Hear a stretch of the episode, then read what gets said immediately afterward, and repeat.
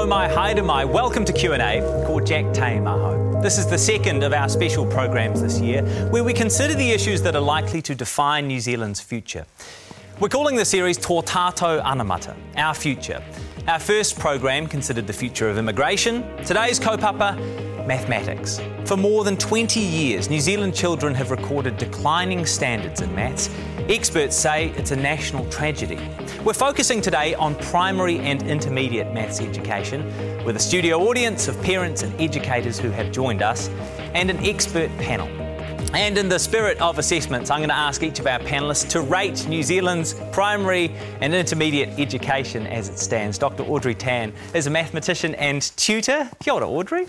Can you give us a score out of 10? Where do you rate New Zealand's maths education? Well, actually, I think that um, the problem is far too complicated for us to just put a number to it. Audrey. I'm sorry, I'm going to In the spirit you. of assessments. Okay, we're going to dig into things a, a, little bit. I just want to introduce the panellists. Briar, can you give us a score out of 10? Briar Lipson is a research fellow specialising in education at the New Zealand Initiative.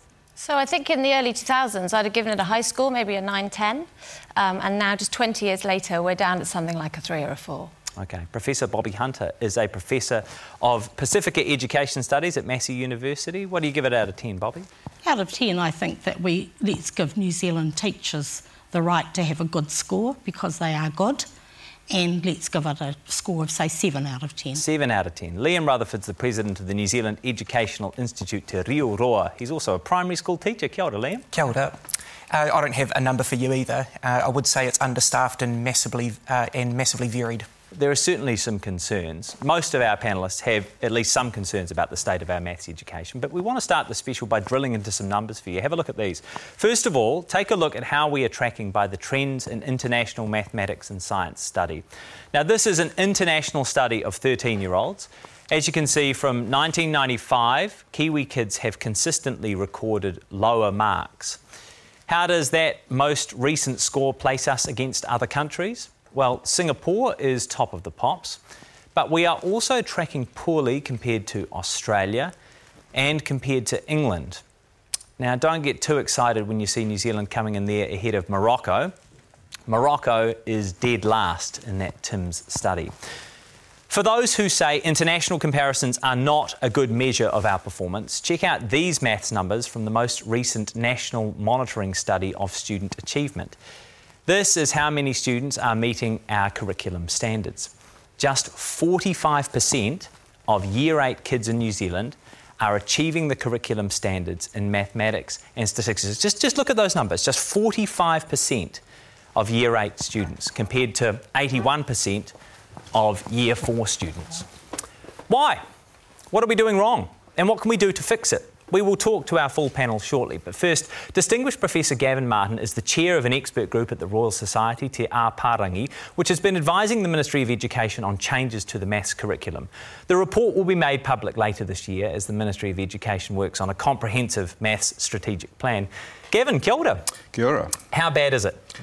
Uh, it's pretty bad. I think, in fact, it's nothing short of a national tragedy we are failing generations of students and giving them the skills they need to success and to have success in um, modern life.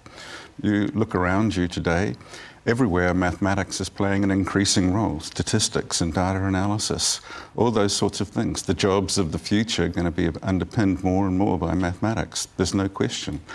And our system is failing to produce quality and excellence in diversity the, the achievement disparities between um, socioeconomic status is just incredible. In fact, it's amongst the worst in the world.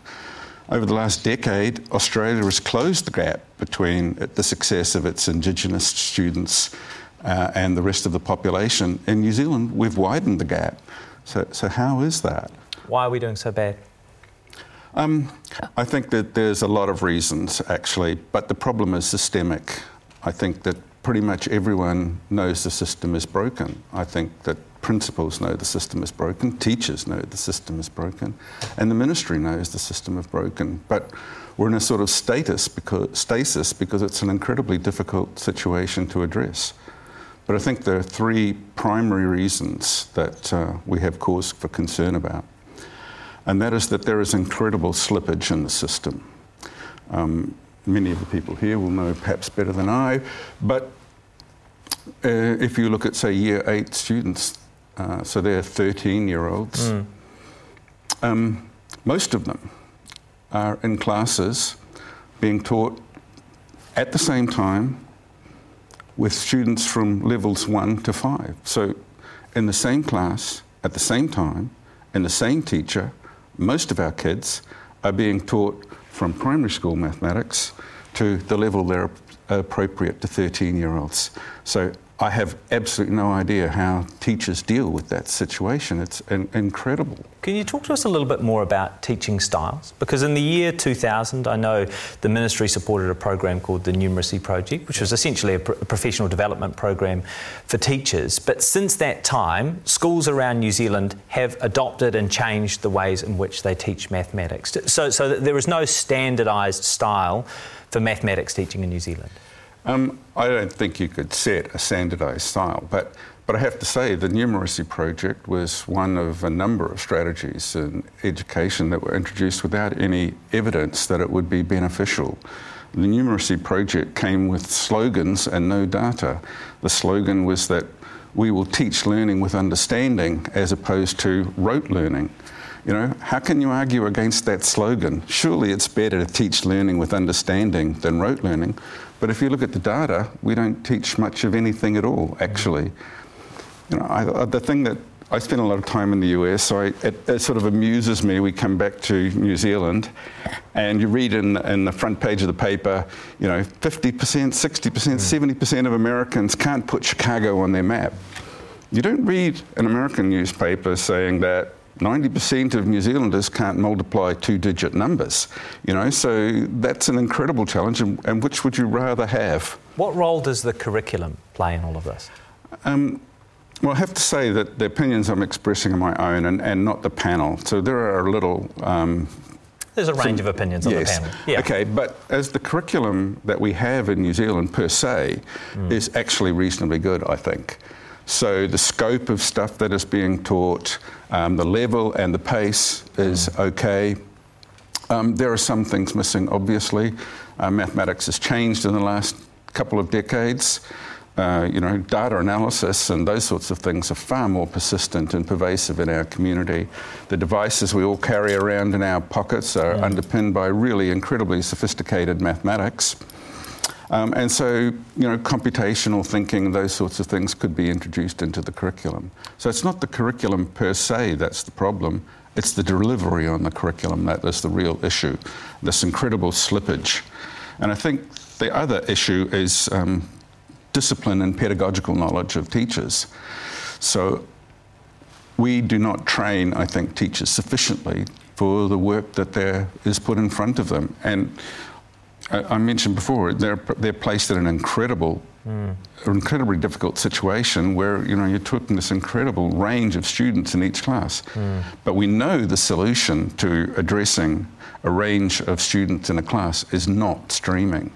Streaming has bad outcomes for pretty much everybody.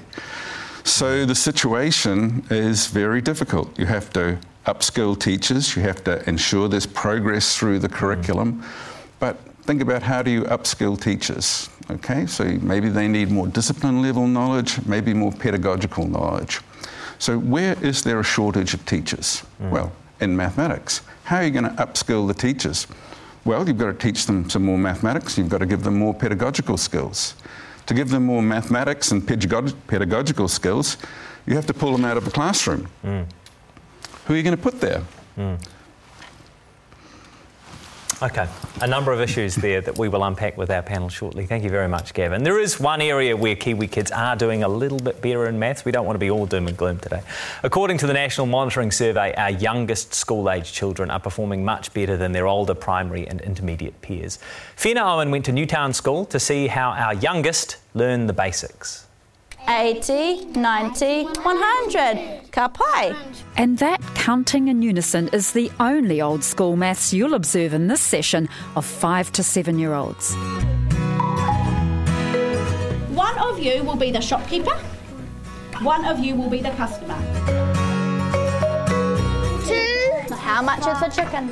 Three. Five dollars. Five dollars.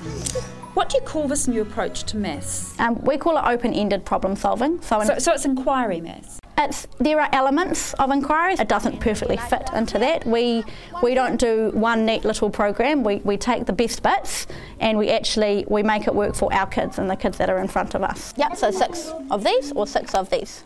Six of. Oh, six ones. Okay. 5, 10, 15, 20, 25, 30. So I heard Louis there going 5, 10, 15, 20. So he's obviously moving into multiplication pretty quickly. Yep. Um, do they do any rote learning at all? Did that go out last century? We don't do rote learning. I use the term your maths tool belt. So absolutely, there are really, really good things to have on your maths tool belt. It's good to actually have your doubles on your maths tool belt. So you'd never sit there and go 3, 6, 9, 12? For a purpose. So at the start, we counted in tens for a purpose. We were about to be using tens and using $10 notes. So we call it just in time teaching. So okay, it costs $18. We have a disagreement. That's awesome. So you think it's 23 and you think it's 20. So, hey Fred, can you prove to Stellan that you think it's 20? So I can understand why this age group, 5 to 7, use materials to show a, a problem. But what about older age groups? All the way up. Materials are vital all the way up.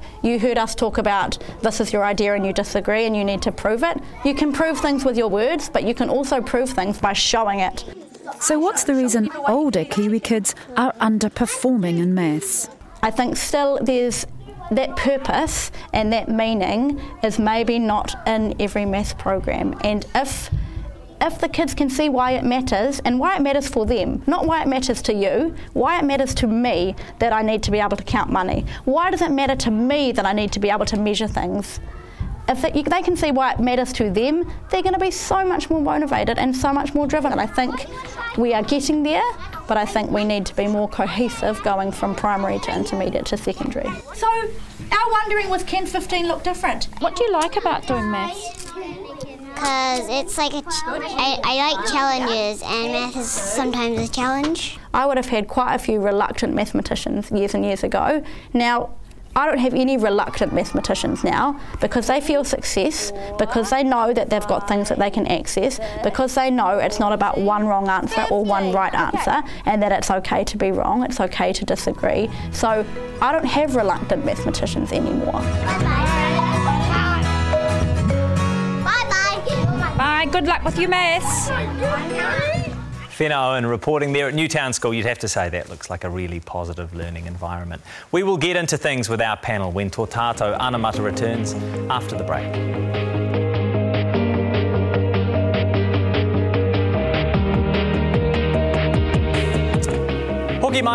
Welcome back to Q&A and to our panel. I'm going to start with an open question for each of our panellists and I'll start with Professor Bobby Hunter. Bobby, how should we be teaching our kids maths?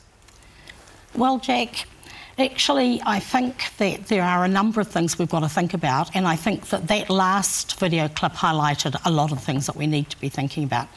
Because the first thing that she talked about was engagement. You know, and she was showing engagement, and we want every New Zealand child to like mathematics to be engaged and want to do it. Mm. And I think that that is by letting them see that mathematics is actually the most creative curriculum area that you can do. So it's got to be create. That's one of the elements that you've got to have. The next one is use. They have to apply it to their knowledge in school and to the everyday knowledge. So it's got to have a cultural basis and a social basis. The third one is to learn. They've got to learn the key elements of mathematics, the big ideas. Mm. You know, they have to be able to um, then apply them. And the last one is practice. And no good teacher in New Zealand would ever leave out practice, but it's got to be balanced. There will be a lot of people, though, who say that the practice needs to come first, that you've got to have the basics before you can use maths in a more creative way. What do you say to that? I think that children bring a lot of knowledge to school, and we need to honour what they bring, mm. and we need to build from them that.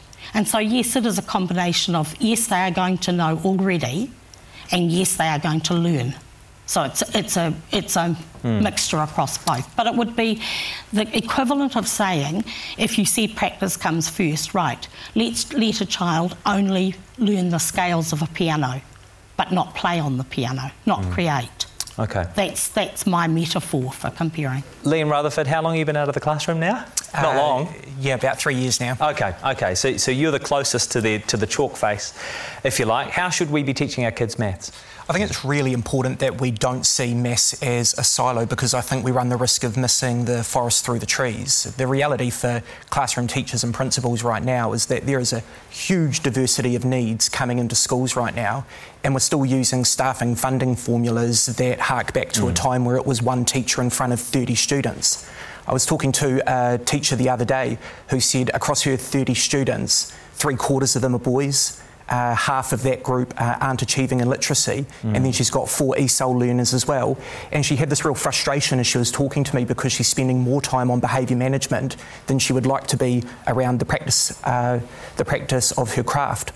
What I would say though is that I don't think most teachers are overly ideological. I think they reject the idea of a binary position that it is one way or the other, and that uh, I thought Alice captured it really well around that purpose driven strategies uh, because I think we need to see both sides in classrooms. What has become clear to us in researching this program, though, is that teachers around New Zealand use a whole variety of different teaching techniques when it comes to mathematics. There is no one technique that every teacher uses. Is that a good or a bad thing, Audrey? And do you think there is a different style we, sh- we should be using to teach kids maths? Well, we actually already know quite a lot about what makes um, great teaching. Um, the problem is it doesn't necessarily fit with the Ministry of Education's um, philosophy at the moment.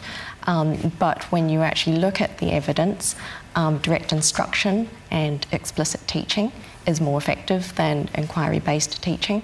Um, it was quite interesting. Um, PISA is a study of 15 year olds, and um, they found that uh, student led um, learning was um, negatively related to maths achievement in every country that they analysed. That evidence is very, very hard to ignore. And, and can you just unpack what you mean by that style of teaching? The, the, the style of teaching that you think would be more effective, at least according to the PISA study? Um, well, not necessarily according to the PISA study. I would really like to just go back to upper primary because I think that's um, what we're talking about. I mean, I've been talking for years about the benefits of lining up the columns to add numbers. Um, but for some reason, um, the numeracy project um, denigrated those methods until they actually became the last lessons in the book. Um, and what that does is it disadvantages most children. Um, the young children um, really need that support, and it actually helps them to understand place value. Um, so I would really just like to um, see us celebrating those methods. Um, they are the um, most efficient and the easiest ways for children to calculate with numbers, and then they will remain engaged. Um, we can see from the video clip that um, our teachers are doing a great job at engaging our children. The problem is they start to lose heart as they start to work with larger numbers because they just become so overloaded with strategies that um, are just too hold too, too hard for them to hold in their heads. For our viewers who perhaps aren't familiar with the Numeracy Project, basically it's a professional development program that was introduced in 2000 that many New Zealand schools adopted, whereby students were taught different methods for working out the solution to a problem. Briar, how do you think we should be teaching our kids maths? We need to teach in line with the cognitive science. Um, and that is very clear that if we want children to be able to problem solve, think critically, we have to equip them so that they're not equip them with the basic facts so that they're not cognitively overloaded.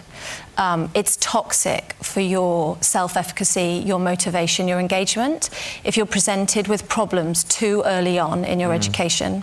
Um, and um, you, you're still grappling with the basic number problems. Um, and we know this from um, set, uh, take sportsmen and their coaches. They know that in order to get um, the All Blacks ready to play a rugby game, they don't spend most of their time in training practicing playing rugby games. They practice down, they practice the broken down parts of what it of what it takes to be a great athlete. You know, they're in the gym doing weights, they're doing yoga, they're doing set plays, they're passing balls. Beauden Barrett is still practicing how to pass a ball. He knows how to do it, but it has to be automatic so that when he's there in the moment, he can use his working memory to solve problems and think critically. And it's exactly the same in maths.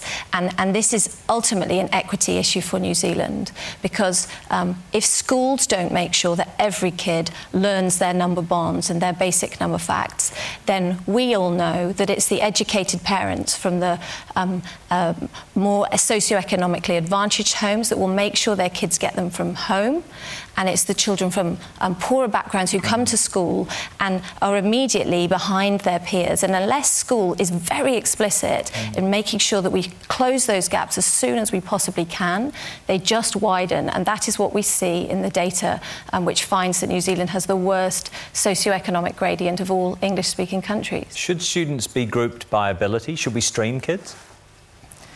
So, um, typically, research in this area finds that um, streaming works well for high achieving kids mm. and it works badly for um, lower achieving kids. And the net effect is usually overall a negative one. However, um, it's certainly um, there's lots of compounding reasons why that might be. Mm. So, for example, unfortunately, many schools will pair the um, the low ability class with a less effective teacher. Mm. I mean, if you were to flip that on its head, just think what you might be able to achieve. So I certainly don't think it should be a question of the ministry going around saying you can or cannot do this. Teachers have to know their children mm. and they have to be able to change the groupings as they're going along. And you need that flexibility in class because, you know, I've been, I've stood in front of 30 um, five year olds, and you've got kids in there who can't even count to 10, and you've got some of them who know, their, who, who know most of their times tables. And the idea that the best solution is to teach them mm. all together, muddled up, um, is very naive. Liam, I'm going to give that question to you as well. Do you think students should be grouped by ability? Should we stream kids? No, uh, I think it's a practice that we need to move away from. The, uh, the research is clear mm. uh, around the negative effects that it has on lower learners' self belief uh, about themselves. What I will say though is that actually the sector needs to be supported in that transition away mm. from that because actually uh, the ability grouping approach um, is a really pragmatic way to manage a large group of students that you're trying to teach. And so they need to be supported with the replacement pedagogies. Uh, but ultimately, yes, we do need to move away. We're going to talk about the support that the government and the ministry might be able to offer the teaching sector a little later in the program. But in the debate over effective teaching and learning techniques, one British school has been ruffling feathers. The Michaela Community Free School is a charter style school in a poor part of London that advocates for traditional teaching methods. Children drill times tables and follow strict behavioural standards. The headmistress is New Zealand born Katharine Birbalsingh. Because of the time difference, I spoke to her a little earlier. How would you describe the style of mathematics teaching at your school? We're a very traditional school. Uh, the children, we spend lots of time on our times tables, for instance, to make sure that the children have got those embedded.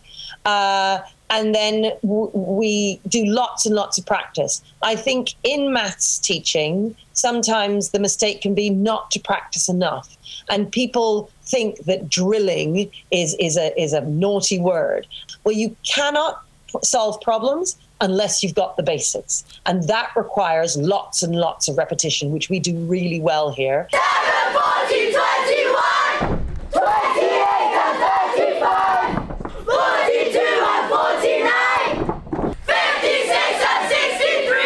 I can imagine half of our audience right now cheering you on and half recoiling in horror.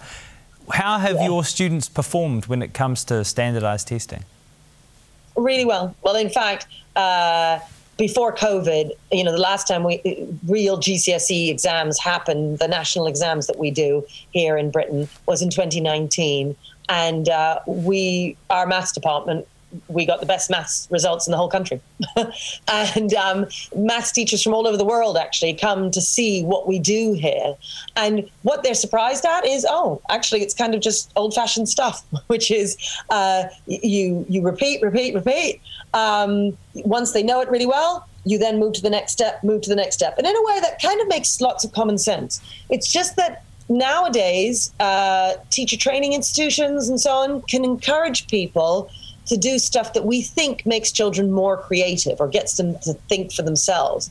The only way you can be creative or think for yourself is if you have something to think about. And that means giving children lots of knowledge. And specifically with maths, that means lots of practice on the easy stuff hmm. until you really know it. New Zealand students are slipping in their mathematics achievements. What would you put that down to? You all have been moving towards a more progressive type of education, which, as I say, is more about uh, this immersion into so, so-called problem solving. We imagine that children are being creative with their maths. That isn't what's happening. Children will just be confused. Uh, the best thing you can do for a child is uh, get them to do tons of repetition work um, and get them to understand each of the mathematical topics before really understand it before you move on to the next one, as opposed to the more progressive way of doing things, uh, where you sort of throw them in at the deep end and see whether or not they'll swim. Um, and I think that's the route that New Zealand has been going down. You would do well to pull back towards tradition. That is Katharine Birbalsingh at Michaela Free School in London. Bobby, what do you think of her approach? Um, that's like going back to the 1960s. And I don't think that any New Zealand teacher would not do practice as well as focusing on understanding, but it's got to be a balance of both. And I think practice has to come, I think that instant recall of basic facts is really important, that is knowledge. However, the way that that's being done, I can't see those children out in real life ever wanting to do maths again when they've been drilled, what I call drilled and killed. Mm. Well, I know that Katharine would say that her students love maths and clearly they are performing really well. There will be people watching who say, you know what, maybe the 1960s style actually worked. Though that's our, the 1960s uh, is our 1990s TIMSS results. Mm right? If you think about it. Mm. And our 2015 TIMSS results, actually, our data is the same. It hasn't changed. We haven't got worse. We've stayed the same. Well, we've steadily got worse since 1995. No, other countries have jumped up. No, no, other countries have jumped over us. It's in the knowledge area. Right. And so, consequently, were we doing okay then? Not we weren't. So mm. we need to be thinking about the future going forward when okay. we shouldn't be going backwards. Audrey, what do you make of Katharine's approach? Well, I certainly wouldn't um, recommend um, drilling without understanding. Um, that's certainly not how um, I approach times tables. Um, but I, I, do think that um, our students are struggling with basic numeracy tasks.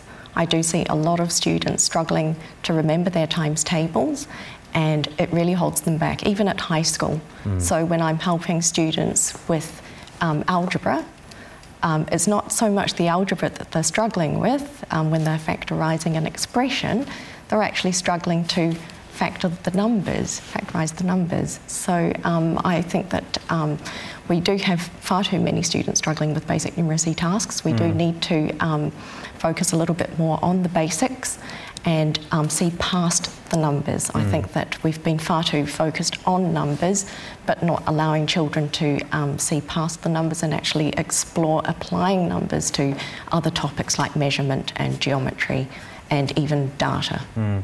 Perhaps I can crudely, uh, crudely characterise Katharine's position as this. She says, we were doing okay with the old school methods, but New Zealand teaching has become more progressive, and as it's become more progressive, actually our standards have slipped. What do you think of that assessment? I agree. What do you think, Briar? Um, I agree. And um, I think um, to come back to Bobby's point, like the data has slipped. So nowadays, our 15 year olds perform the way 13 and a half year olds did just 20 years ago. Mm. Um, so it's not just in the rankings, it's an absolute drop over, over time. And that's a dramatic drop in just 20 years. Um, and it's a, it's a question of expectations. And I, you know, that school serves a, a disadvantaged community, what we would probably call a decile one community. Mm. Um, and I firmly believe every child, no matter what background they come from, can learn those facts. It can be really hard work for some kids um, if they're not getting that kind of input from home mm. and um, But that is the job of the teacher. That's our job to make times tables and maths facts and those fundamentals fun on a wet Tuesday afternoon. It, it, it, it's not good enough just to say, oh, well, we'll change the curriculum Mm. and we'll do these engaging problems that, that speak to these children's experiences and appear relevant and so forth. Because if they don't have the facts, all we're doing is setting them up for failure. And, and we shouldn't sit around scratching our heads wondering why they disengage and they become unmotivated. We have to believe, as I do, and, and I've seen it, all kids can learn these things and they can go on to succeed. Okay, we're going to unpack the role of teachers, the role of the ministry, and the role of parents shortly. Stick around. Hey, our Q&A. This Q&A special will continue in a minute, and later we have some partai, some questions from our audience. One of the things we've heard anecdotally uh, is a concern around the confidence that teachers have, particularly in the senior primary school, at supporting um, the mathematics curriculum. We're really concerned that that is a consequence of the quality of our uh, teacher training. The second really important issue is the complete absence of leadership when it comes to our curriculum and teaching and learning approaches. I'm president of the New Zealand Principals Federation. I can't tell you the name of the leader in our education system that is leading uh, the curriculum in the area of mathematics. Uh, that's a travesty. We urge the government to act quickly at, uh, to regenerate and re energise uh, powerful curriculum advisory and professional learning for teachers that is plugged in to that national leadership so that we have national coherence. That is what is missing. That was Perry Rush from the Principals Federation. Associate Education Minister Jan Tinetti is herself a former primary school teacher and principal. Kia ora. Kia ora. So the Ministry of Education is undertaking an overhaul of sorts. Has our maths education failed a generation of Kiwi kids? I think it's, as Gaven has said earlier, it's a very, very complex issue. And I do agree with Perry in what he's just said that a lot of it is due to the confidence of our teachers. We have a teaching workforce that are doing an amazing job, but many of them feel very unconfident in what they're doing, particularly at those upper ends of the primary system. What you're saying is that our teachers don't understand maths well enough to teach maths. I, you know, I don't even know that it's as easy as that. I was having a conversation with Audrey earlier saying that some of my best teachers that I've had in the past as a principal were the teachers that actually struggled the most at maths. Uh, they just understood how to really get inside the brain of a Mm. child who doesn't understand maths. So why do the why do we have that confidence gap? I think that we need to go back to all the number of initiatives that we've had time and time and time again in education. We seem to see a problem and we fill the gap. And sometimes we don't necessarily fill the gap with an evidence based mm. solution. In my time, I had about three different approaches. I was teaching for 27 years. I had three different approaches to teaching maths. I'm not sure that I ever had time to embed it properly over that time. Is there one approach that you would favour now? Again, I think that we need to look at all of the evidence, and what all of the evidence actually shows is that a balanced approach is what we need in schools. Hmm. So I'm really looking forward to getting the work back that's coming back from the Royal Society and reading through that. I want to talk to experts from all sides of the debate. I want to hear from the sector. It's really important that we're talking with the sector. They get this on a daily basis. You've been in the classroom. Do you have any concerns that perhaps we have become a bit too wishy washy, that we've become a bit too progressive in our maths education? As I said, I think it's more about the fact that we've had initiative after initiative, and actually there's been confusion that's mm-hmm. actually happening within the sector. We have pockets in isolation of absolute brilliance and excellence, but I can't hand on heart say that that's happening across the whole of the sector. We need to support our sector to be all brilliant. Okay, how do you support them? Because at the moment, the way professional development works is that schools, it's essentially a free market. Schools can apply for funding in certain areas, but there's actually no consistent cohesive program that every school in New Zealand follows. Every school basically makes up its own mind as to what professional development it pursues. And of course, there are bureaucratic complications when it comes to applying for that funding. So, of course, schools have that opportunity to, to work out where, where their strengths are and where they actually need to get extra support in because that's our system. And it's a very good system. But you are right, we need to actually look at that program of how we're actually supporting schools mm. and how we can actually get in alongside them and do a better job. Okay, well, what would that actually mean? Would you say support professional development in mathematics for all New Zealand schools? Again, not all schools need that.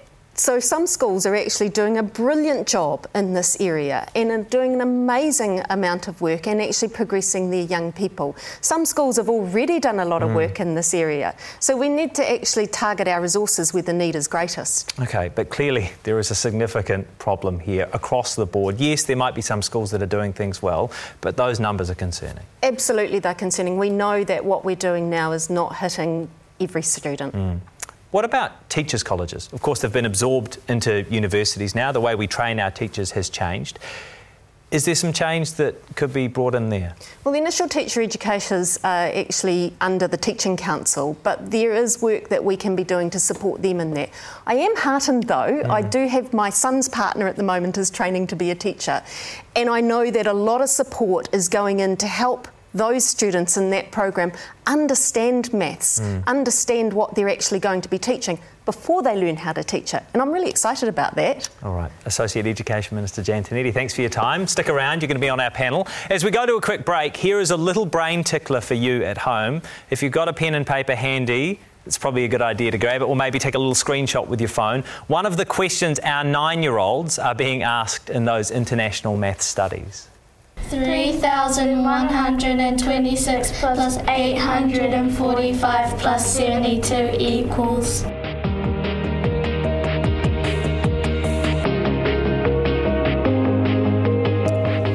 Hawkie Mai, here's the answer. He's hoping you reached the same number. Interestingly, our students got there in very different ways.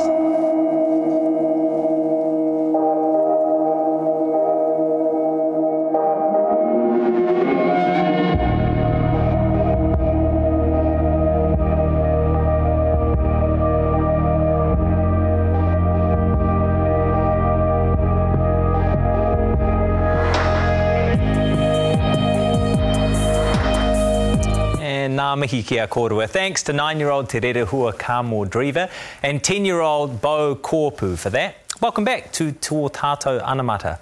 A question for all of our panellists now, and Audrey, I will start with you. Why is there a confidence gap when it comes to our teachers teaching maths?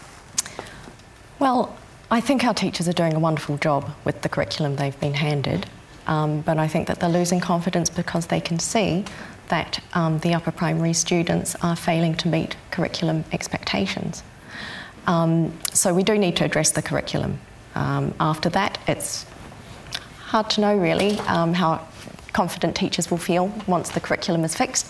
But if they are not feeling confident in their mathematics, then um, I think that does go back to the issue of teacher training. I think that the universities are really letting down our teachers by not focusing enough on mathematics knowledge. They seem to be focusing a lot on mm. um, teaching knowledge, how to teach maths, um, but it's not unreasonable for us to expect a graduating teacher to be able to do the maths that they're expected to teach and to understand it well.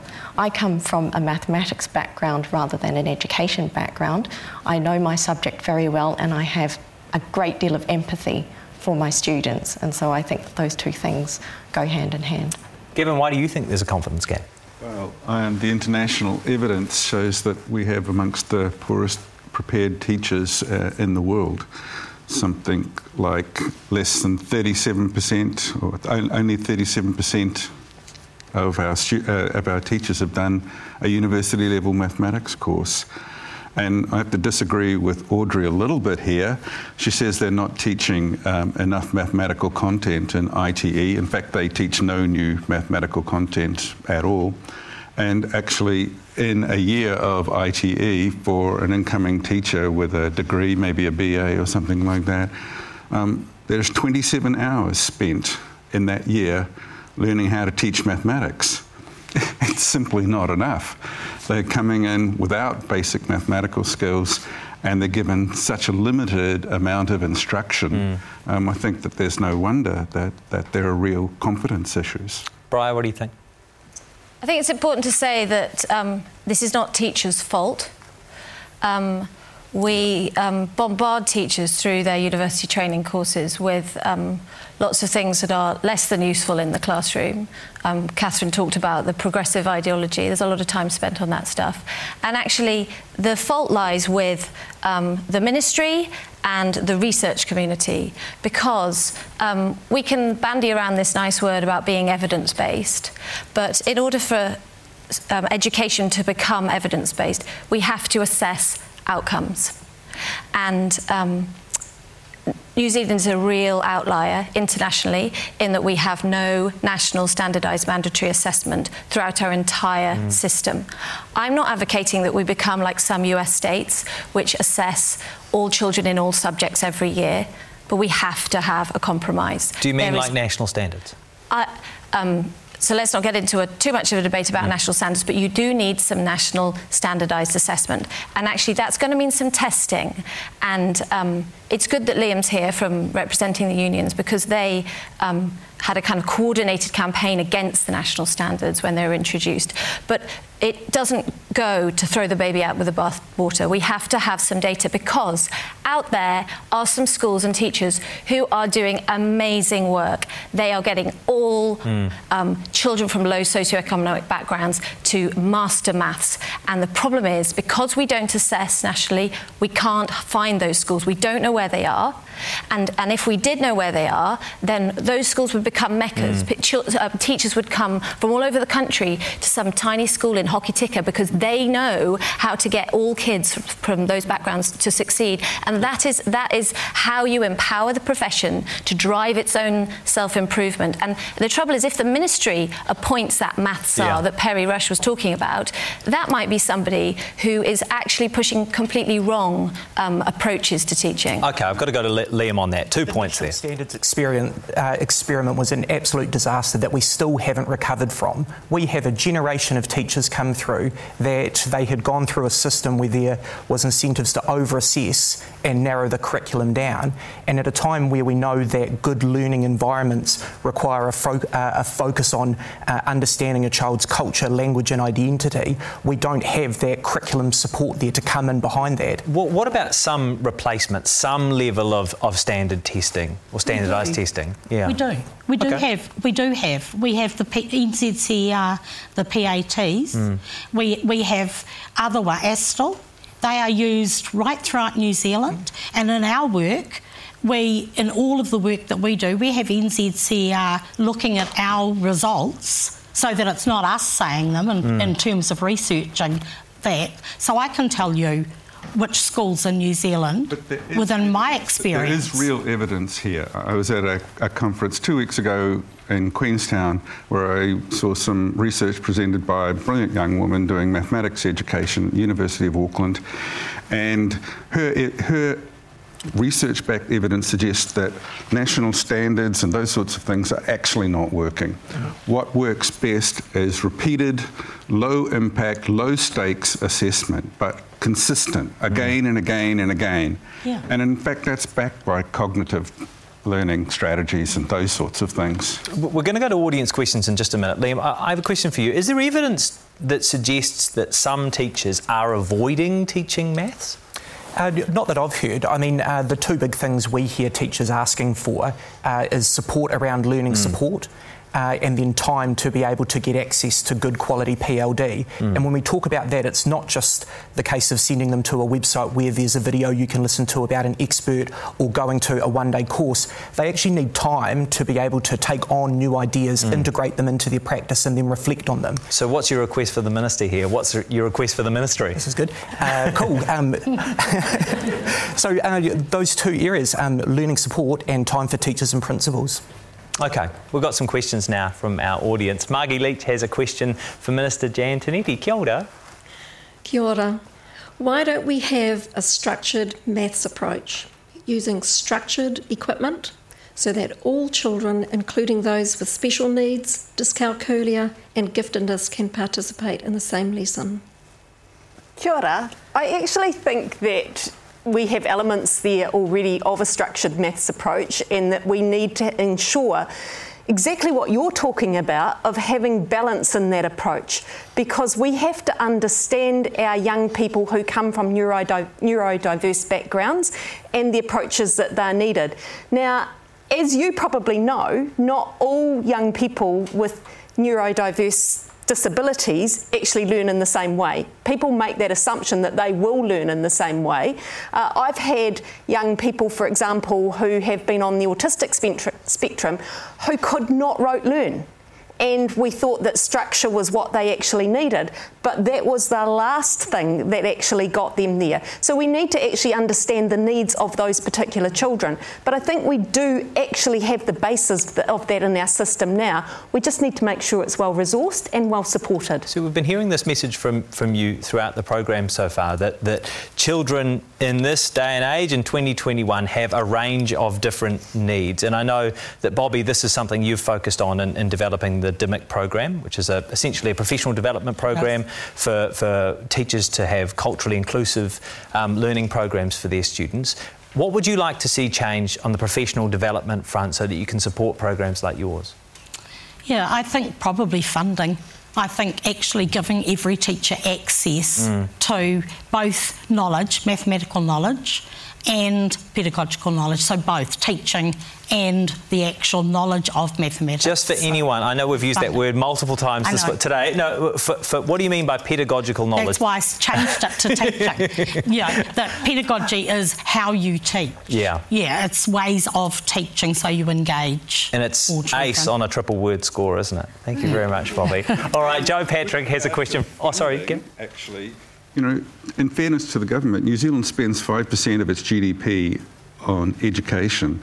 That is all but uh, more than all but three countries in the world Norway, Colombia, and Israel. Those last two com- countries have invested heavily in education. That being so said, I don't think it's about the spend, but about the quality of the spend. But at the moment, the spend I note is is on a per capita basis for primary school education. We are behind the likes of the, the UK yeah, so and, come and back to the quality of the spend, how we spend the money. Mm, mm. All right, Joe Patrick has a question for us. Kia ora, Joe. Kia ora, thank you.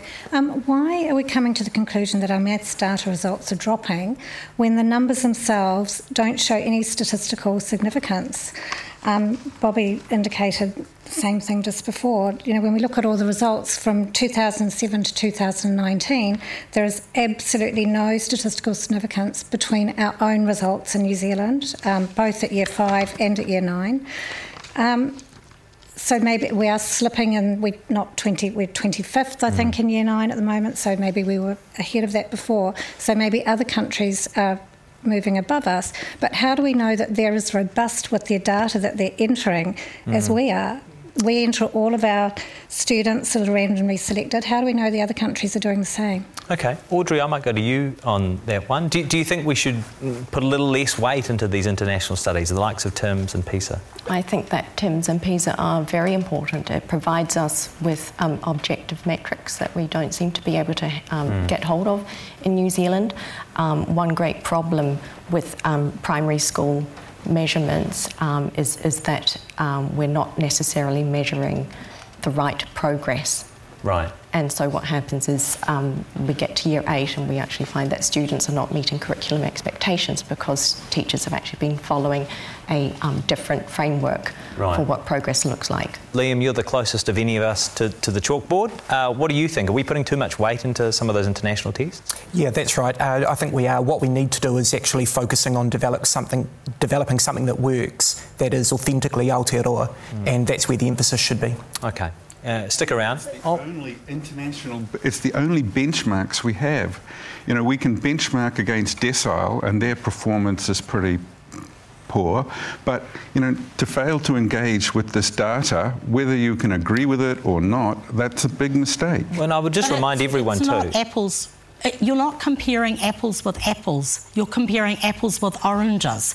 You've got to be thinking about, like, I think Britain is a good example of that, where they are so focused on um, drilling the children for their tests mm. that ultimately they've shifted up because it's all knowledge But focused. Bobby, what about our own marks against the New Zealand curriculum? Just 45% of Year 8 or Year 9 students are actually meeting, meeting the standard against our own curriculum. Forget all those other countries. That's that's terrible. I agree with you on that, and I and I think that straight down comes down to teacher expectations. Mm. Giving children work at a higher level would raise our would actually raise our standards immediately. But If we all also children have to be careful that we're not seeing all of the solutions located just within a conversation about maths. Schools are so diverse out there, and the needs coming through the door have put expectations on teachers and principals in a way where we haven't seen funding keep up. Okay, stick around. We will be back for our panelists' last thoughts in a couple of minutes.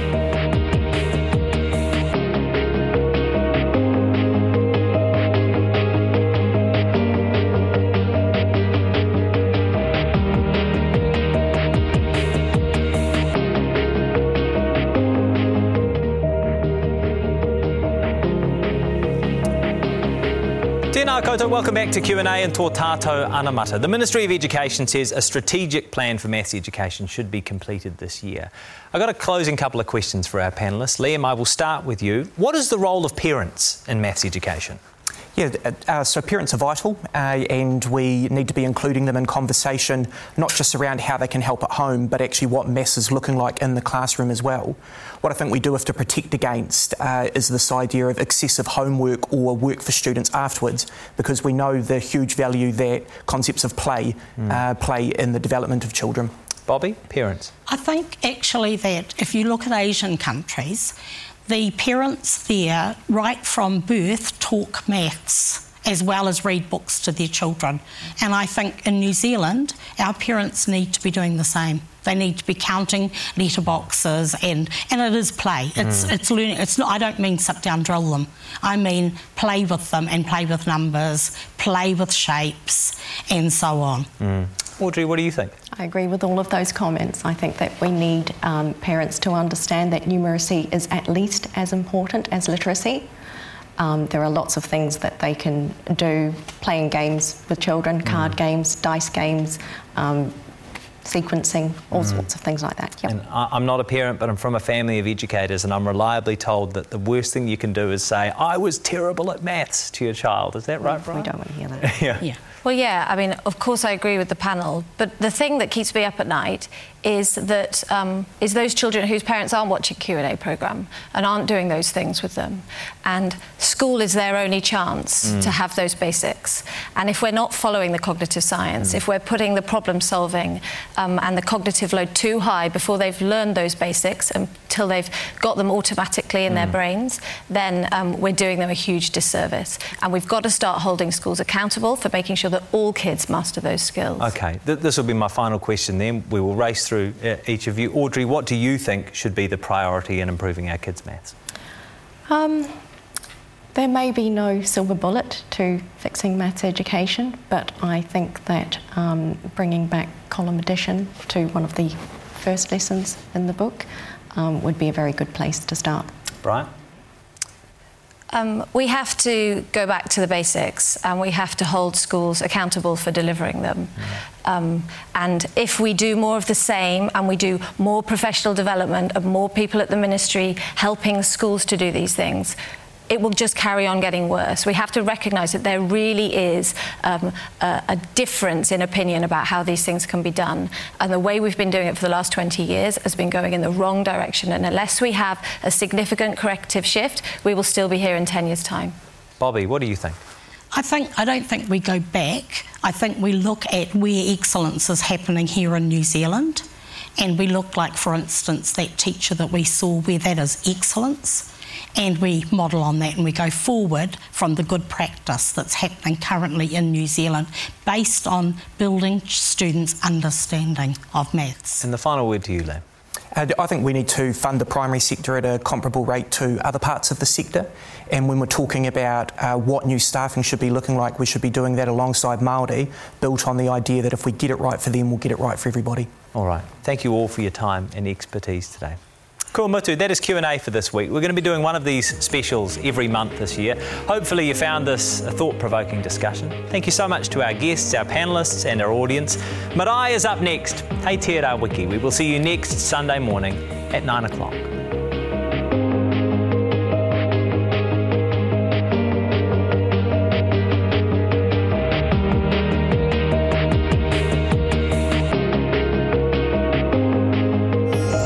Is made with the support of New Zealand On Air.